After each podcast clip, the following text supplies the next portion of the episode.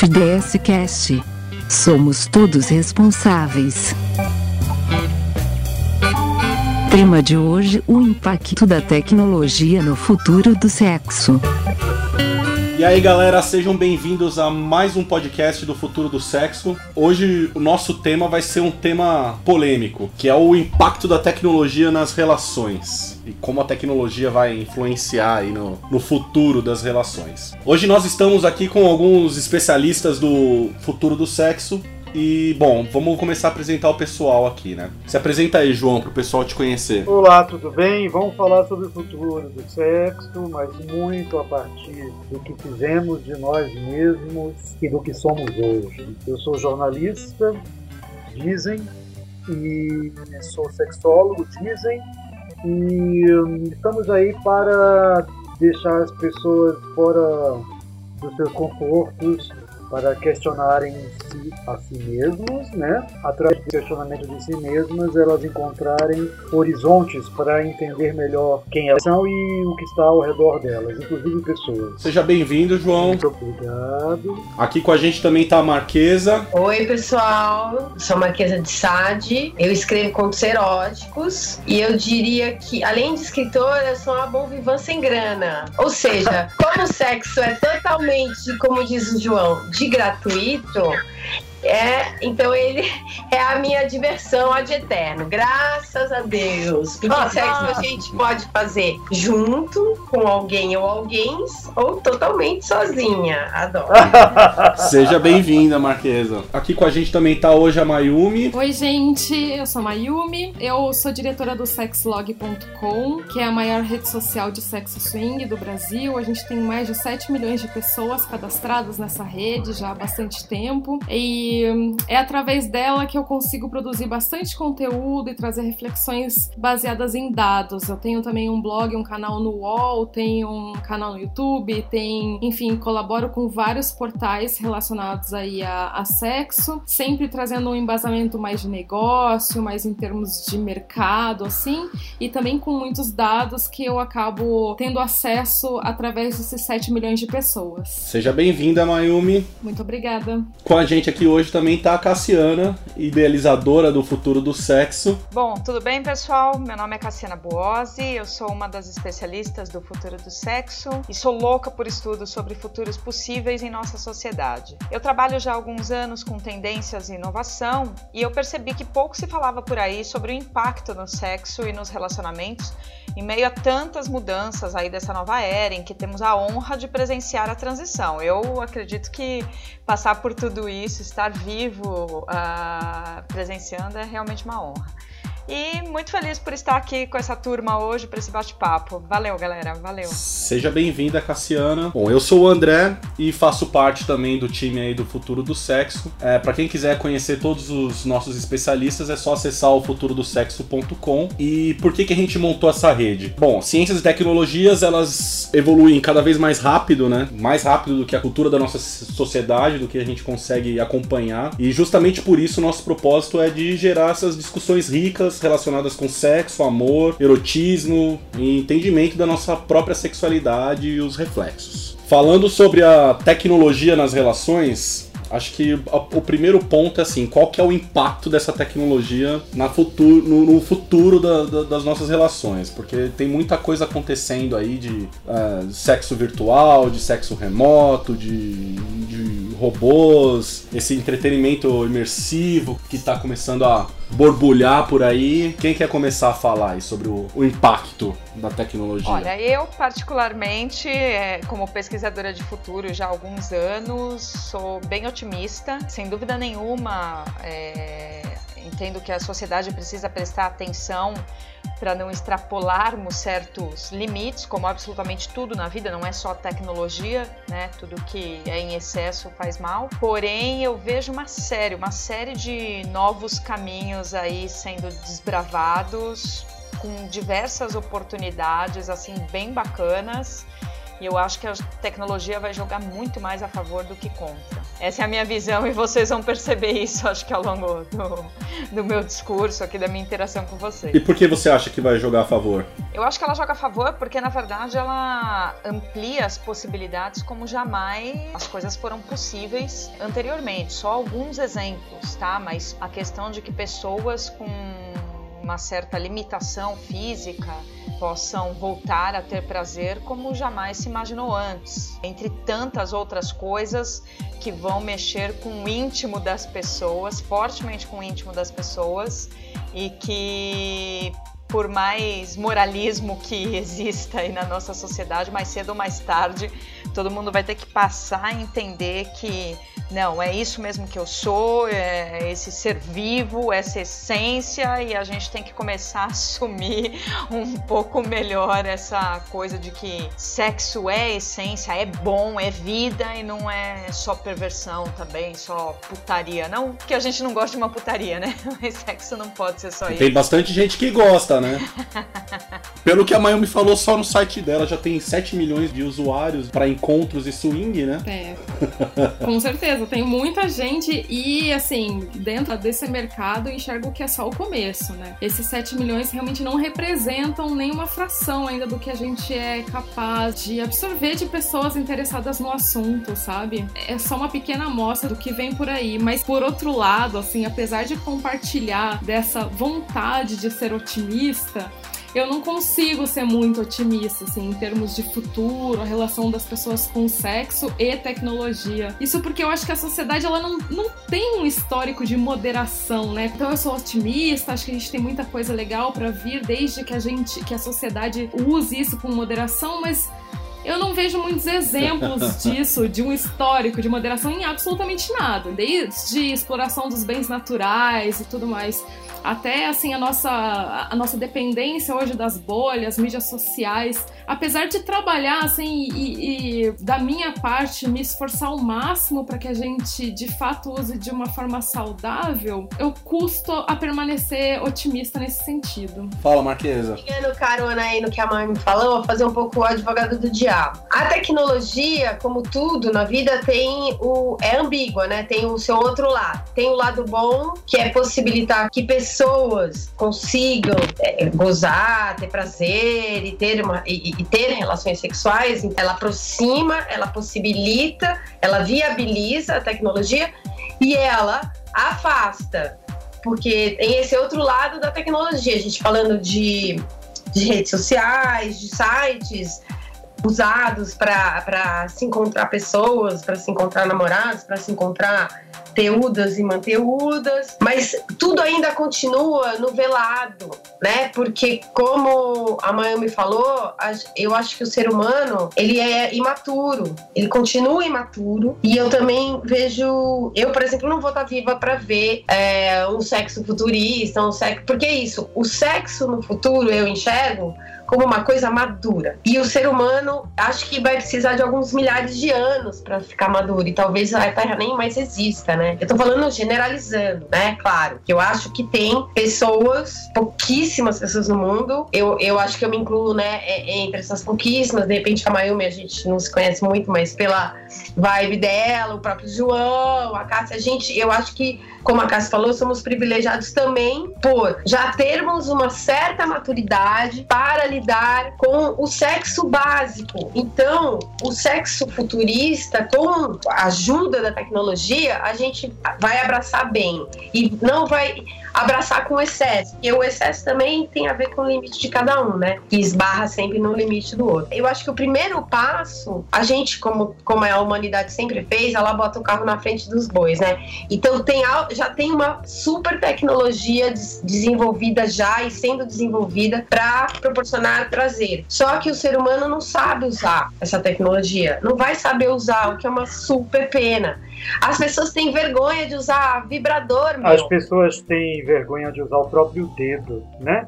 Mas isso é cultural, é, né? Eu, ao contrário da Cassé, eu sou pessimista cético, mas eu gosto muito de ainda estar presenciando essas mudanças todas.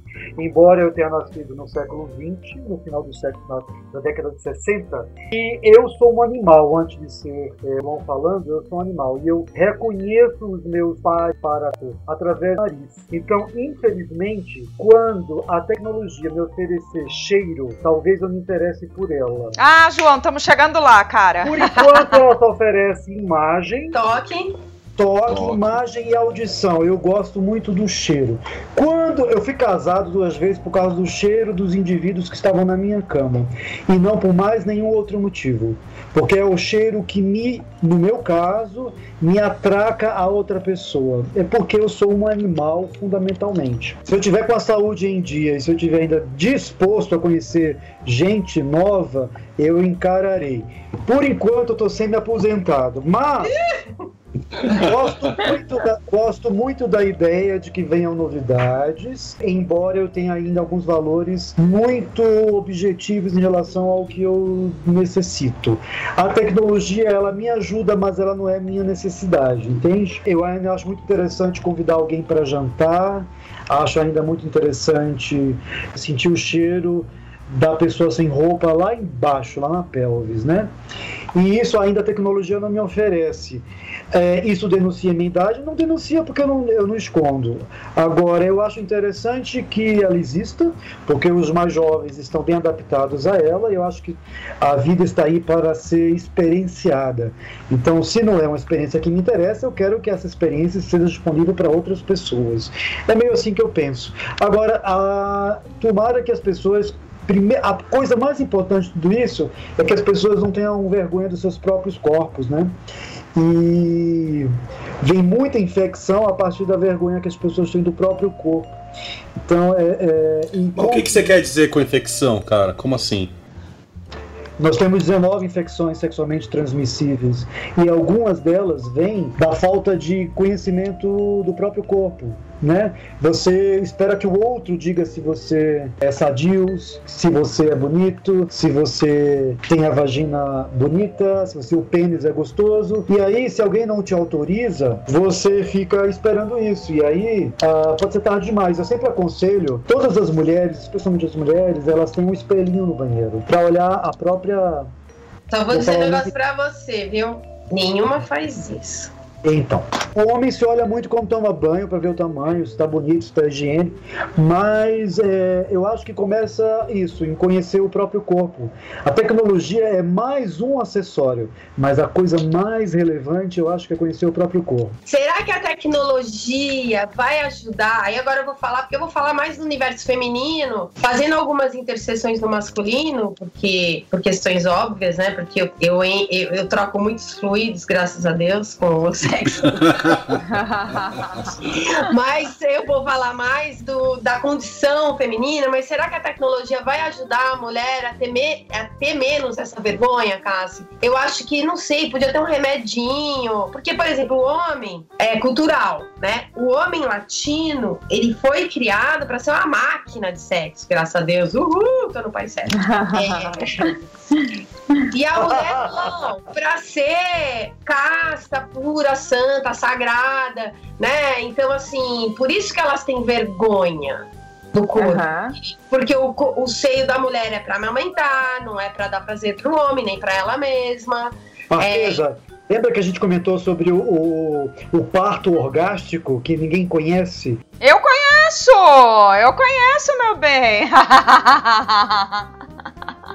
qualquer pessoa, qualquer pessoa que se propõe a passar por um parto humanizado conhece bem o parto orgástico e graças a Deus é um movimento que só aumenta mundo afora, né? Então.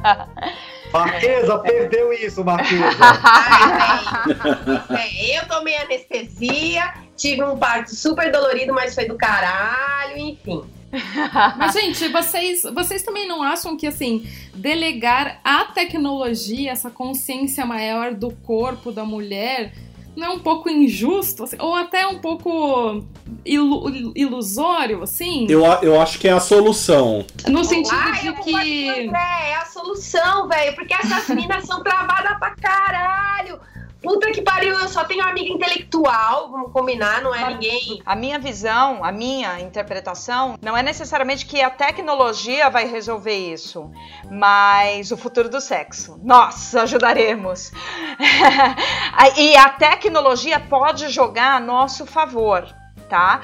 Mas sem dúvida nenhuma, isso não é algo para ser resolvido só com tecnologia, até porque é, são anos e anos de opressão, enfim, quando a gente pega a própria história da sexualidade, a história da humanidade, foram anos que se levaram para é, formar toda essa ideia que ainda, ainda existe, né? Do ponto de vista moral, cultural, é, ético, né? No, no, na nossa sociedade. É, e, e nas minhas observações assim é, em torno das pessoas mais interessadas em sexo, em sexo não convencional, eu, eu, eu tendo a refletir sobre se essa relação delas com o corpo e com o sexo não é só um sintoma, assim, de uma falta de consciência maior, sabe? Porque me parece que a gente olha isso como se fossem esferas completamente é, específicas assim da vida, que você conseguisse analisar elas sem olhar para o todo, em como a gente se relaciona com o planeta, em como se a gente se relaciona em sociedade, onde o prazer individual e o prazer rápido e para resolver coisas assim fosse muito mais importante do que esse prazer mais consciente, mais devagar, talvez menos explosivo mas mais intenso e, e, sabe? Então, por isso que assim, eu fico quando eu vejo as pessoas interessadas em tecnologia e falando nisso, relacionando isso com sexo, é, não me parece que essas pessoas que detêm essa possibilidade, esse privilégio de estarem aí testando coisas novas, gente, elas não estão interessadas em, em quebrar essas barreiras que nós mulheres temos construídas há tantos anos, entendeu? Se a gente for depender disso, eu, eu tendo a ser ainda mais pessimista. Eu acho que a gente delegar isso à tecnologia, a ferramentas tecnológicas, não, não me parece um caminho. Eu acho que ajuda, assim, em todos os sentidos que você falou. Assim, a nossa conexão com o planeta, com, com a natureza. Isso é uma coisa que os jovens, eles têm mais consciência também por causa da tecnologia, da informação mais fácil, de chegar os movi a movimentação toda que está acontecendo no celular deles. E isso também acontece com o sexo. Então, as meninas que eram... É, criadas do, do, jeito que a Marquesa falou, hoje em dia elas têm um acesso a uma infinidade de coisas, de fotos, de vídeos, de textos, de que fazem elas terem curiosidade e simplesmente ignorar todo esse tabu que aconteceu esse tempo todo. Então eu, assim, tá de... sim, mas quando a gente, mas há muito, assim, 20 anos atrás, tava em casa e era assim que a gente era criado. Hoje em dia o tabu tá em casa, em, na escola, até essa parte de gêneros é uma coisa que há 20, 30 anos atrás era um negócio impensável. Não, é que assim, eu acho que a gente também não pode olhar para nossa realidade hoje e não dar o devido crédito aos movimentos é, sociais, aos estudiosos, às feministas que elaboraram várias dessas teorias que hoje se tornaram populares. E no fim das contas, eu acho que assim, a gente trabalhar essas questões intelectuais e continuar assim, dando o valor à intelectualidade, aos estudos, às reflexões, à psicologia, me parece um caminho muito mais adequado, utilizando esse acesso que a gente tem hoje a tantos questionamentos, tantas pessoas diferentes, do que achar que uma ferramenta tecnológica vai fazer isso pra gente, porque não é a ferramenta que tá fazendo, isso é fruto de muita, muita luta. Ah, sim, entendeu? agora eu é entendi muito, o que você tá falando. É muita gente na rua, é muita gente na, estudando, é muita gente teorizando para que hoje a gente estivesse nesse patamar de diálogo. É, o problema é que a teoria demora muito, né, para mudar as coisas. Demora demora muito, até porque as pessoas são obtusas. A gente tem que entender que sim, as pessoas são obtusas. E, é, e é, vai parecer pedantismo, mas é simplesmente uma observação. A gente é muito privilegiado. A gente estudou com o meu direito, então a gente consegue ter essa compreensão que você está falando, Maio. E o que a sim. tecnologia faz de bom é acelerar o processo. E aí acaba, acaba que a, a modificação, a compreensão, acaba acontecendo tudo ao mesmo tempo agora, uhum. né? Por exemplo, o que o Facebook, que é uma arma tecnológica de comunicação, fez com o brasileiro obtuso politicamente, aleijado politicamente, o que, que ela fez? Ela fez as pessoas saírem do armário. Saiu um bando de bosta monstro. Mas esse é o processo. Então eu acho que a tecnologia do sexo pode ajudar sim, aliada à teoria que demora muito a ajudar as pessoas a mudarem o jeito de ver o sexo. Até porque Sim. a teoria, assim, é linda, é maravilhosa, eu acho do caralho, mas as pessoas não leem, velho. As pessoas não procuram essa psicologia, essa é, as feministas, por exemplo, são execradas, são esculhambadas. As uhum. e, e, as pensadoras, as grandes pensadoras do feminismo, que hoje estão com o saco cheio, né? Porque encheu o saco de lutar, né? Encheu o saco. Aí vem as, feministas, vem as feministas de shopping e falam um bando de merda e piora mais ainda a situação, velho. Ô, pessoal, deixa eu só colocar algumas coisas que eu tô aguardando aqui um minutinho pra, pra falar e pra responder. Primeiro, em relação ao que a Mayumi tinha colocado bem no início aí, da visão pessimista dela, que eu entendo, Mai, entendo super, compreendo de verdade a sua visão, mas a minha visão a respeito disso é que, como absolutamente tudo no mundo é, e na própria natureza, as coisas vão se autorregulando. Então, muitas vezes, até para que aconteça uma autorregulação, você precisa ter um certo desequilíbrio para que as pessoas também deem, se deem conta de que, opa, se continuar assim, não dá. É exatamente o que está acontecendo. Quando a gente pega a nova geração cada vez mais vegana, vegetariana, enfim, consumindo cada vez menos carne animal.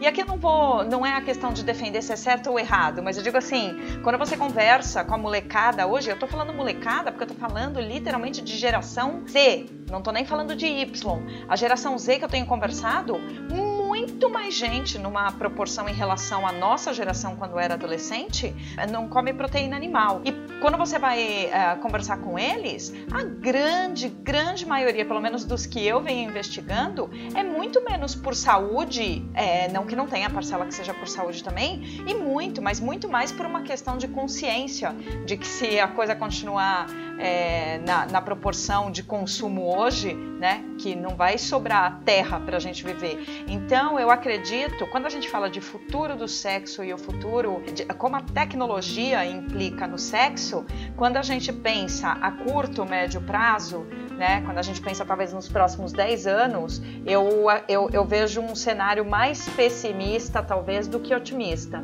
Mas eu acredito que isso tende a ir se autorregulando e as pessoas pessoas irem entendendo que se fizerem bom uso, como eu falei, não só da tecnologia, mas absolutamente de tudo, que as coisas podem nos ajudar a evoluir como seres humanos em todos os sentidos. É o mesmo exemplo da revolução industrial, com as devidas proporções. Quando ela chegou, ela foi avassaladora, é, ela destruiu uma série de empregos, isso, aquilo e tal, até o momento que pareceu que ela se autorregulou, aí o próprio mundo viveu uma fase de prosperidade mundial, isso, aquilo e tal, e no fim das contas, agora, né, nos últimos anos, percebe-se também o mal que a gente acabou fazendo para o planeta, para a sociedade em termos de consumo, tudo isso, e agora, mais uma vez, está todo mundo, é, não todo mundo, né, mas uma boa parcela da população buscando resgatar, opa, onde foi que erramos? E agora através inclusive dessa pegada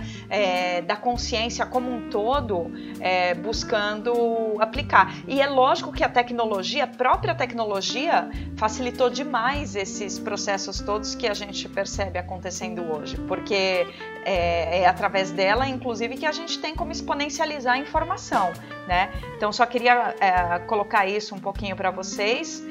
E também uma outra coisa que eu acho que eu vejo bastante gente falar dessa questão do corpo, da consciência, tudo isso. Eu particularmente, eu na minha vida pessoal é, aplico muito disso tudo, busco aplicar, né? Busco é, evoluir nesse sentido e as pessoas ao meu redor também. Só que eu também respeito pessoas que por alguma razão não estão preparadas ainda para isso e não querem. E eu acho que não tem como a gente, como sociedade, ficar forçando que elas têm que se curar, elas têm que se curar, elas têm que se curar, sabe? Só vou dar um exemplo. Existem pessoas assexuadas ou que assim se sentem, mesmo que por um período. É, existem, por exemplo, diversas pessoas no mundo com sérias dificuldades em se relacionar e sentirem o prazer de um orgasmo e que assim sobreviverão até o último dia nesse planeta. Não estou falando da, assim, ah, essa pessoa precisa se tratar. Sim, todo mundo sabe que essa pessoa precisa se tratar. Mas eu digo assim, o fato de as pessoas observarem que ela precisa se tratar e de fato ela ir se tratar são outros 500. E aí, então essas pessoas vão ser simplesmente é, ignoradas no mundo do sexo, da sexualidade, do amor. Elas não têm direito, mesmo que no estilo delas, de serem felizes. Então é aí que eu acho, por exemplo, é, que a gente não pode ficar encarando é, que é, essas pessoas têm que se curar, né, do ponto de vista psicológico, emocionalmente falando.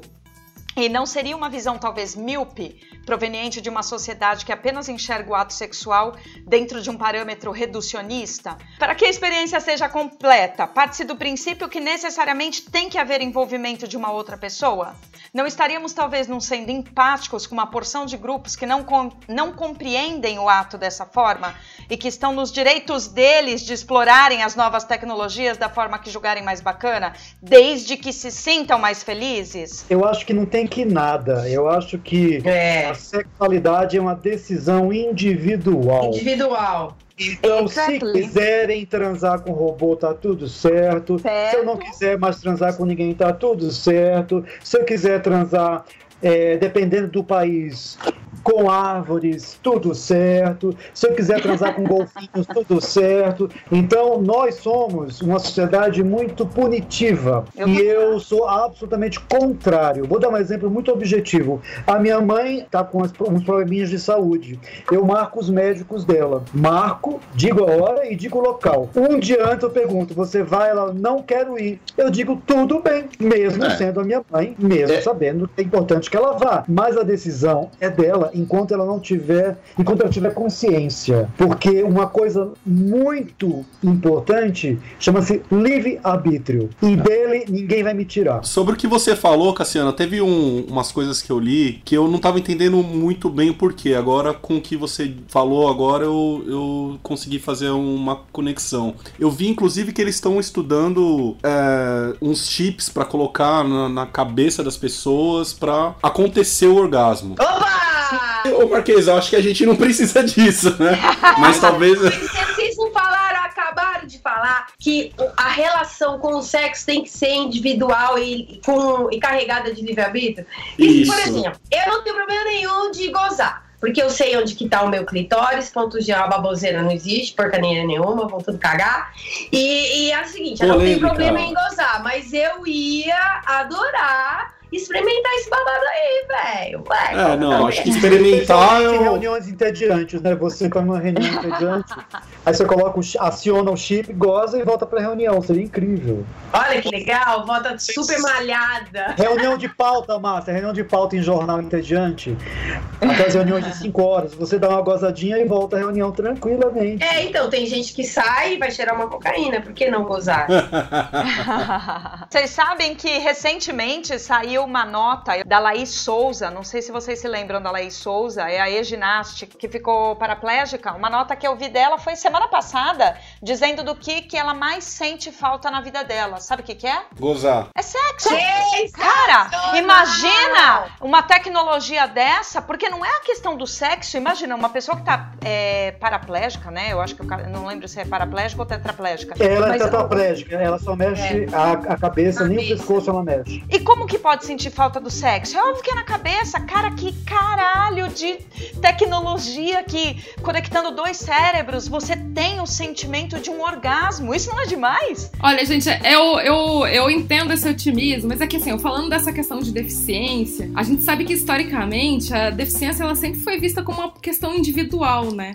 Ela tá sempre relacionada a alguma incapacidade corporal, é uma questão bem despolitizada, então geralmente ela é vista como alguma coisa que precisa ser tratada tratada, curada ou eliminada. O problema não é a pessoa estar deficiente ou se tornar deficiente ou nascer fora do padrão, entendeu? É essa construção social em torno das deficiências. Porque a verdade é que apesar de eu olhar para as novidades tecnológicas e falar, nossa, que legal, ela vai poder colocar um negócio na cabeça que ela vai na cabeça dela sentir um orgasmo. A verdade é que quando eu olho para a questão da deficiência física, eu acho que ela é uma construção social e que ela só não foi ultrapassada hoje porque isso é a manutenção do status quo, entendeu? É assim, é o cômodo para as pessoas a gente não olhar para esses problemas, mas a gente já teria uma série de oportunidades hoje se isso fosse nossa prioridade, entendeu?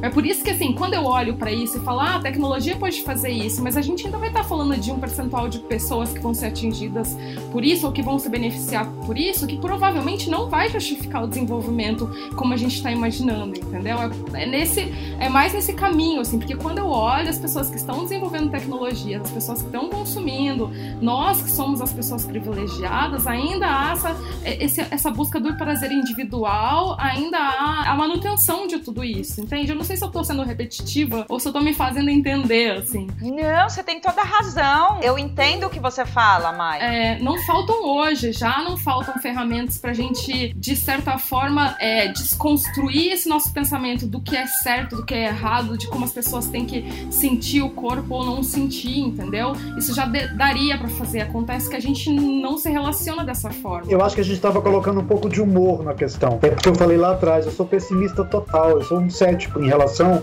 à afinidade entre as pessoas. Eu acho que nossa humanidade, ela vive em pêndulos, né? Em momentos de interesse, em momentos de desinteresse. Eu acho que está no momento de desinteresse, de individualismo.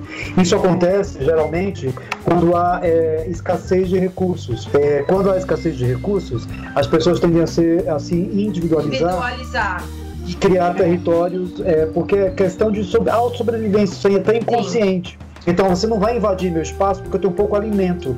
O Exato. alimento também inclui o sentimento, não é só comida. Então aqui daqui você não passa porque meu coração está fragilizado. Por isso que agora tem 31 gêneros. Por quê? Porque eu vou decidir o que eu sou, não é de fora para dentro, é de dentro para fora. A nossa espécie, ela vive historicamente de movimentos pendulares. Nós estamos num momento de escassez de recursos, um movimento, um momento bélico, onde as pessoas estão vitimizando-se de situações que viveram há 30 anos atrás, que não foram resolvidas nem em casa, nem na delegacia e nem no psiquiatra. E agora está sendo resolvida na mídia. É, eu não, eu passei por assédio também, resolvi lá atrás. Ou na delegacia, ou na minha casa, ou diante da pessoa quando eu quebrei alguma garrafa no pescoço de alguém. então, assim, eu não, eu não espero 30 anos para dizer o que eu acho de alguém. Eu digo exatamente no mesmo momento que ela me ofendeu. Minha mãe falou: nunca leve para casa nada que você não queira dizer na rua. Porém, eu estou vendo que tem muita gente que está aproveitando essa oportunidade de, de, discutir sobre esse assunto e colocando para fora é, situações que foram vividas já 30, 20, 10 anos atrás. Bom, é um movimento adequado a esse momento é, de pêndulo extraviado, de pêndulo recessivo é a palavra certa. É um pêndulo recessivo, onde para você entrar no meu universo, eu tenho que, eu tenho que avaliar bastante quem é você antes de você entrar no meu universo. Ou dar um cheiro, né? É, quem casou, casou. Quem não casou vai ter que esperar um pouquinho esse pêndulo voltar a se movimentar. Porque, assim, eu conheço muitos homens heterossexuais que não sabem agora o limite entre uma cantada e um assédio, por exemplo. Mas é isso que a Yumi tá falando. As pessoas e que eu falei também, as pessoas estão evoluindo em relação às relações interhumanas. Só um parênteses, no, no, movimento homossexual não existe essa palavra assédio, tá? Qualquer cantada é bem-vinda. Por que, João? Tem a ver com o que a gente tá falando. Porque os gays são mais evoluídos em relação ao sexo. Porque vocês tiveram que fazer isso. Porque como socialmente vocês são párea, hoje menos, né? Vocês entre vocês, vocês entre você, eu e você, você e o seu parceiro, vocês tiveram que, que evoluir para frente. Porque na sociedade vocês, vocês eram párias. E ainda uhum. são, né? Porque é, mesmo que, que, que, tenha melhorado muito, né? Ainda tem muita merda, né? Em relação melhorado, a isso. Melhorado em alguns Melhorado. bairros de São Paulo, Isso. em alguns bairros de Nova York, em alguns bairros de Berlim. Sim, sim. Mas vai lá para Macapá. Sim, sim, onde as pessoas são assassinadas, porque são gays, onde os pais. Vai lá pra Diadema, é vai lá pra Diadema. É, vai, é verdade. É que quando a gente fala de, dessa involução ou escassez, a única coisa assim que me entristece é que é uma escassez planejada, né? Porque a gente vive numa cultura de escassez, a gente vive numa cultura onde absolutamente tudo é escasso, onde a gente não tem abundância em absolutamente nada, e a gente sequer sabe o que é ter abundância, sei lá, de sentimentos, né? Isso que É por isso que a gente tá aqui, meu. É, Mai, mas você sabe, eu, eu tô tão conectada com tantos movimentos é, de abundância, então, por exemplo, o ano passado eu estive lá no Colabora América, é, que acontece no Rio de Janeiro. Eu já estou conectada com diversos grupos, eu já percebo que esse, esse movimento é um movimento que só cresce é, mundo afora, está ganhando cada vez mais força. Quando eu estive lá no Colabora, eu tive uma, um impacto muito forte é, de perceber que tem muito, mas muito mais coisa acontecendo nesse caminho de entendimento da abundância versus escassez do que eu imaginava. Isso que eu já estava muito conectada ao tema. Então, acho que minha veia otimista ela vem muito disso, sabe? Que por mais que sejam movimentos ainda muito tímidos, eles Sim. só ganham cada vez mais força, eles só ganham cada vez mais adeptos e a gente tem uma tendência natural especialmente da nossa geração e principalmente das gerações ainda mais velhas uh, que nós, de fazermos as projeções de futuro sempre numa, numa é projeção linear de tempo. E na é. verdade as coisas não acontecem mais assim e não acontecerão mais nessa linearidade de tempo é, que a gente imagina. Vocês namorariam com um robô? Óbvio! Se ele for tudo gostoso e amar, mesmo que seja artificialmente. Eu, eu adoro essa discussão. Não, primeiro eu tem adoro. que saber o que é namorar, meu. O que, que é namorar? Ah, levar é, pra jantar, dormir junto, mão dada no cinema, andar na rua, na Vida Paulista, domingo, com o robô do lado. Topa, Marquesa? Topo, topo! Ai, Eu topo! a cara do Jude e o tamanho, do, o tamanho do material importa de um robô? Não, gato! Pênis é uma coisa que eu não tenho, qualquer tamanho vale, eu não ah. tenho. Ah, inclusive, isso que você falou, Marquesa, no, no, na última edição lá do, do relatório do, do Future of Sex, rolou justamente isso, falando que as celebridades do entretenimento adulto até 2033 vão estar tá vendendo robôs do jeito delas. Para passar pro cinema é um pulo, né? Será que isso vai acontecer mesmo? É, enfim, esse tópico só me remeteu a um outro tópico que eu venho estudando bastante, eu acho interessantíssimo, né? Que é o futuro da ética. Eu até estive numa palestra com o Jeremy do Institute of the Future e essa foi uma das minhas perguntas e eu achei interessante, né? Que na hora que eu fiz a pergunta ele olhou para mim e, pois é, tá aí algo que até agora ninguém sabe responder direito, muito menos nós. Isso que eles uh, estão bem, bem adiantados, vou... adiantados no entendimento. Mas como qual foi a pergunta? Por que que eu tô falando isso? Porque quando a gente fala de ética é, no futuro, se você não conhece o seu pai, não conhece a sua mãe, que seja essa celebridade, ela não conhece o próprio pai e o pai compra um produto dela e transa, isso é incesto ou não? Não. Não. Não, porque ah, eu também acho coisa. que é tudo construído. eu tô só provocando. Exatamente, é que a gente tocou num assunto que vai durar vários podcasts, né? A coisa da ética, da moral. Por exemplo, eu tive o, tive o privilégio de ver uma novela das seis da Globo que discutia incesto, que foi aquela, aquela novela com o Montanher, com o Domingos Montanher, que ele era um doador de sêmen Aí, irmãos que não sabiam que eram irmãos por parte de pais se namoravam e transavam. Sete vidas? Sete vidas? Sete vidas. Aí a Globo, como ela é. tem. Óbvio, né? Ela faz televisão pra massa, né? E a massa jamais ia aceitar um negócio desse na novela das seis. Óbvio que a trama acabou explicando que no, no final das contas a menina não era filha do cara que doou o esperma, então tudo bem. Mas o garoto, por quem ela se apaixona, é um biólogo.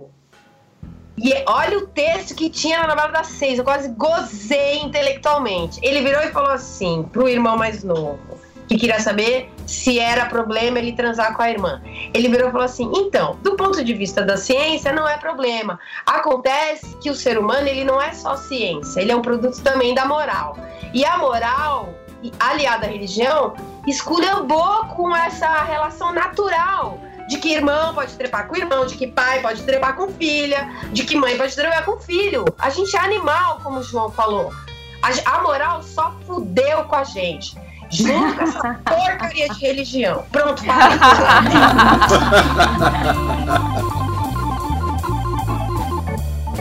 Aguarde a segunda parte do tema O impacto da tecnologia no futuro do sexo.